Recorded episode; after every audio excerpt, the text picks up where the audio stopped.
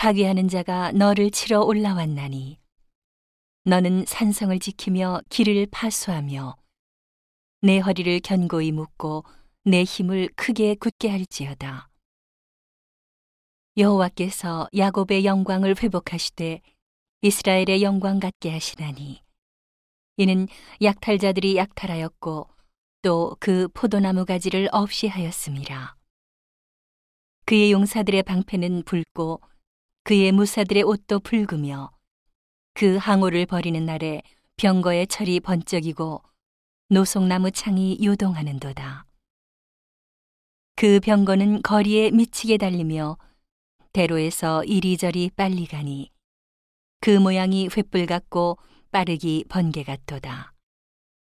그가 그 존귀한 자를 생각해내니 그들이 엎드러질 듯이 달려서 급히 성에 이르러 막을 것을 예비하도다. 강들의 수문이 열리고 왕궁이 소멸되며 정명대로 왕후가 벌거벗은 몸으로 끌려가며 그 모든 시녀가 가슴을 치며 비둘기같이 슬피 우는도다.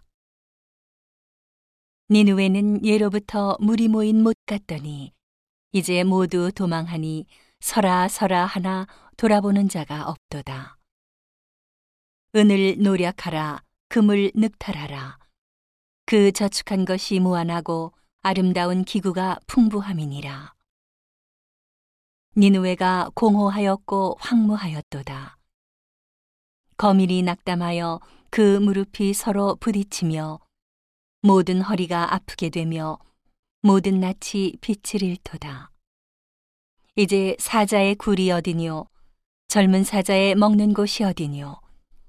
전에는 수사자 암사자가 그 새끼 사자와 함께 거기서 다니되 그것들을 두렵게 할 자가 없었으며 수사자가 그 새끼를 위하여 식물을 충분히 찢고 그 암사자를 위하여 무엇을 움켜서는 취한 것으로 그 굴에 채웠고 찢은 것으로 그 구멍에 채웠었도다.